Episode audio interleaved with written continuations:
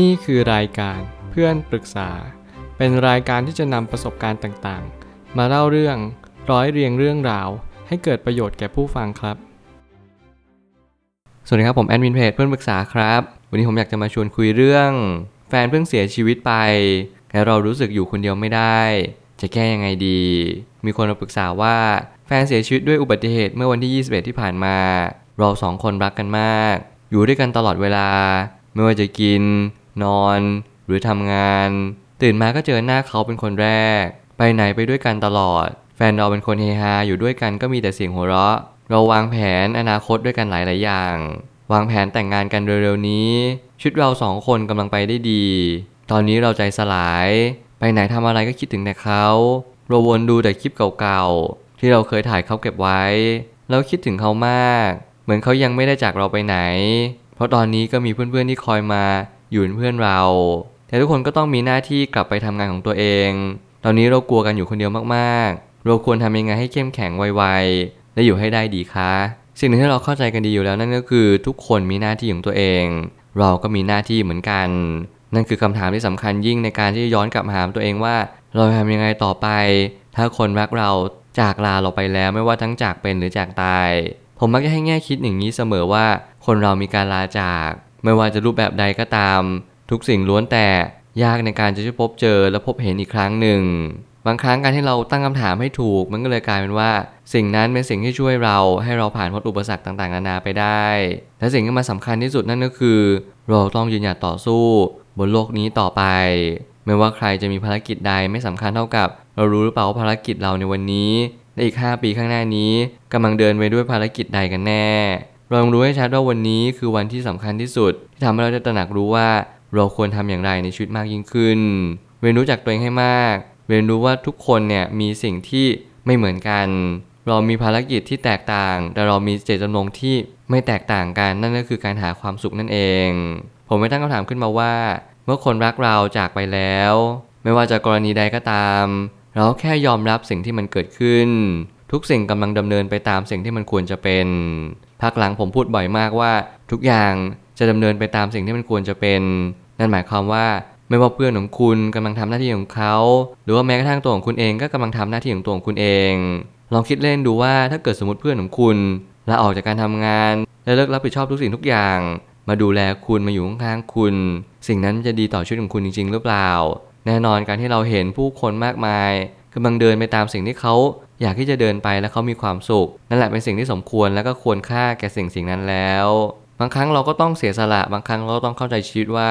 วันนี้ที่เราไม่เคยอยู่คนเดียวเลย ไม่เคยเหงาเลย เราแค่ต้องเรียนรู้ความเหงาเท่านั้นเอง อย่าพยายามหนีความเหงาเลย ความเหงาเนี่ยมันเปรียบเหมือนเพื่อนสนิท มันมาตอนที่เราผลักสายไล่ส่งมัน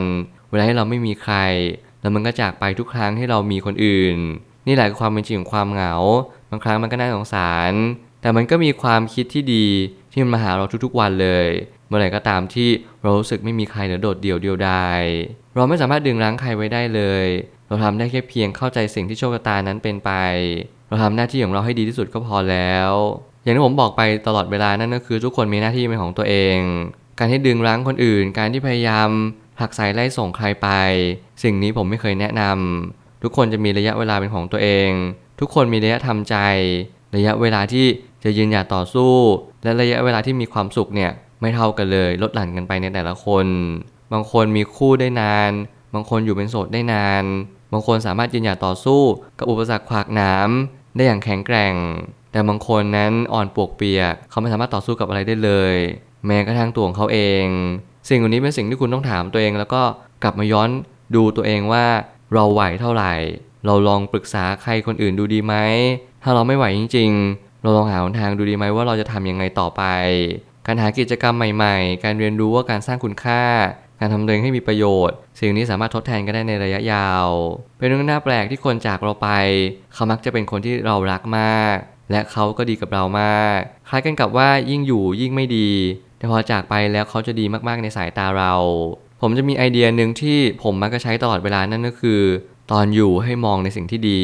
แต่ตอนจากลาจากไปแล้ว ให้มองจุดเสียของเขาให้มากที่สุด นี่จะเป็นสิ่งที่ช่วยให้เรามีความสุขมากยิ่งขึ้น เหตุผลในการมีชีวิตอยู่ของคนเราไม่เหมือนกัน แต่ละคนนั้นไม่คิดที่จะพยายามทำอะไรเลย นอกเสียจากทำให้ตัวเองนั้นเศร้ามากยิ่งขึ้น ไม่ว่าจะเป็นคู่รักที่อยู่กันมายาวนาน เขาก็มักจะหาเรื่องทะเลาะกัน รวมไปถึงคู่รักที่เพิ่งลาจากกัน เขาก็มักจะอะไรอาวรนึกถึงแฟนเก่านึกถึงคนรักเก่า แล้วก็คิดถึงเขาว่าเขาจะเป็นอย่างไรบ้างในณวันนี้ บางคนถึงขั้นไปดูหมอดู บางคนถึงขั้นไปบนบานสารเก่า พยายามขอให้สิ่งศักดิ์สิทธิ์ช่วยเหลือเขา ให้แฟนเก่านั้นกลับมารักเขาเหมือนเดิม สิ่งนี้เป็นสิ่งที่ผมพยายามเรียนรู้กับความรู้สึกคนตลอดเวลา แล้วผมก็เห็นสิ่งหนึ่งว่า คนเรามักจะทำกันตรงข้ามทำไมตอนอยู่ทำไมเราไม่มองเห็นสิ่งที่ดีของเขา พยายามเยียวยาจิตใจซึ่งกันและกันพดุงรักษากัน แต่กลับกลายเป็นว่าตอนเลิกกัน เราพยายามหวนลำลึกถึงอะไรอวรสิ่งที่จากไปแล้ว เรามองเห็นแต่สิ่งที่ดีของเขา ได้ยินแต่เสียงหัวเราะ ทุกอย่างมันมีแต่ความสุขไปหมดเลย แล้วความสุขนั้นก็จบลงไปอย่างรวดเร็ว สิ่งเหล่านี้เป็นสิ่งที่ทำให้เรามีความทุกข์อย่างจมดิ่งและทำให้เราไม่สามารถมุกออนได้เลย ทุกเรื่องราวไม่ว่าจะดีหรือร้าย มันก็คือเรื่องเรื่องหนึ่งของชีวิตเท่านั้น สิ่งที่จะกำหนดคุณค่าของชีวิต ไม่ใช่ความสุขเพียงอย่างเดียว มันรวมไปถึงทุกๆเหตุการณ์ด้วย ไม่ว่าการลาจากจะเปรียบเหมือนอะไร จะเปรียบเหมือนการอกหัก โดนรถชนหรือว่าอะไรก็ตามแต่ สิ่งหนึ่งที่คุณเรียนรู้นั่นก็คือ ทุกๆครั้งที่คุณเจ็บปวดและทรมานอย่างรวดเร็วและเฉียบพลัน คุณจะต้องใช้ยาแรงเข้าสู้ คุณต้องฝึกสติสมาธิและปัญญาในแต่ละวัน คุณต้องเรียนรู้ว่าคุณต้องหาที่พึ่งโดยพลัน ถ้าคุณมีที่พึ่งคือแฟนของคุณคนเดียว คุณกำลังตกที่นั่งลำบากมากที่สุด แน่นอนชีวิตเราไม่ทุกชีวิตจะต้องเผื่อใจทุกอย่าง แต่ทุกชีวิตจำเป็นจะต้องเรียนรู้ที่จะเตรียมตัวและเตรียมใจ ทุกอย่างไม่แน่นอน ต่อให้เราสัญญิงสัญญากันมากแค่ไหน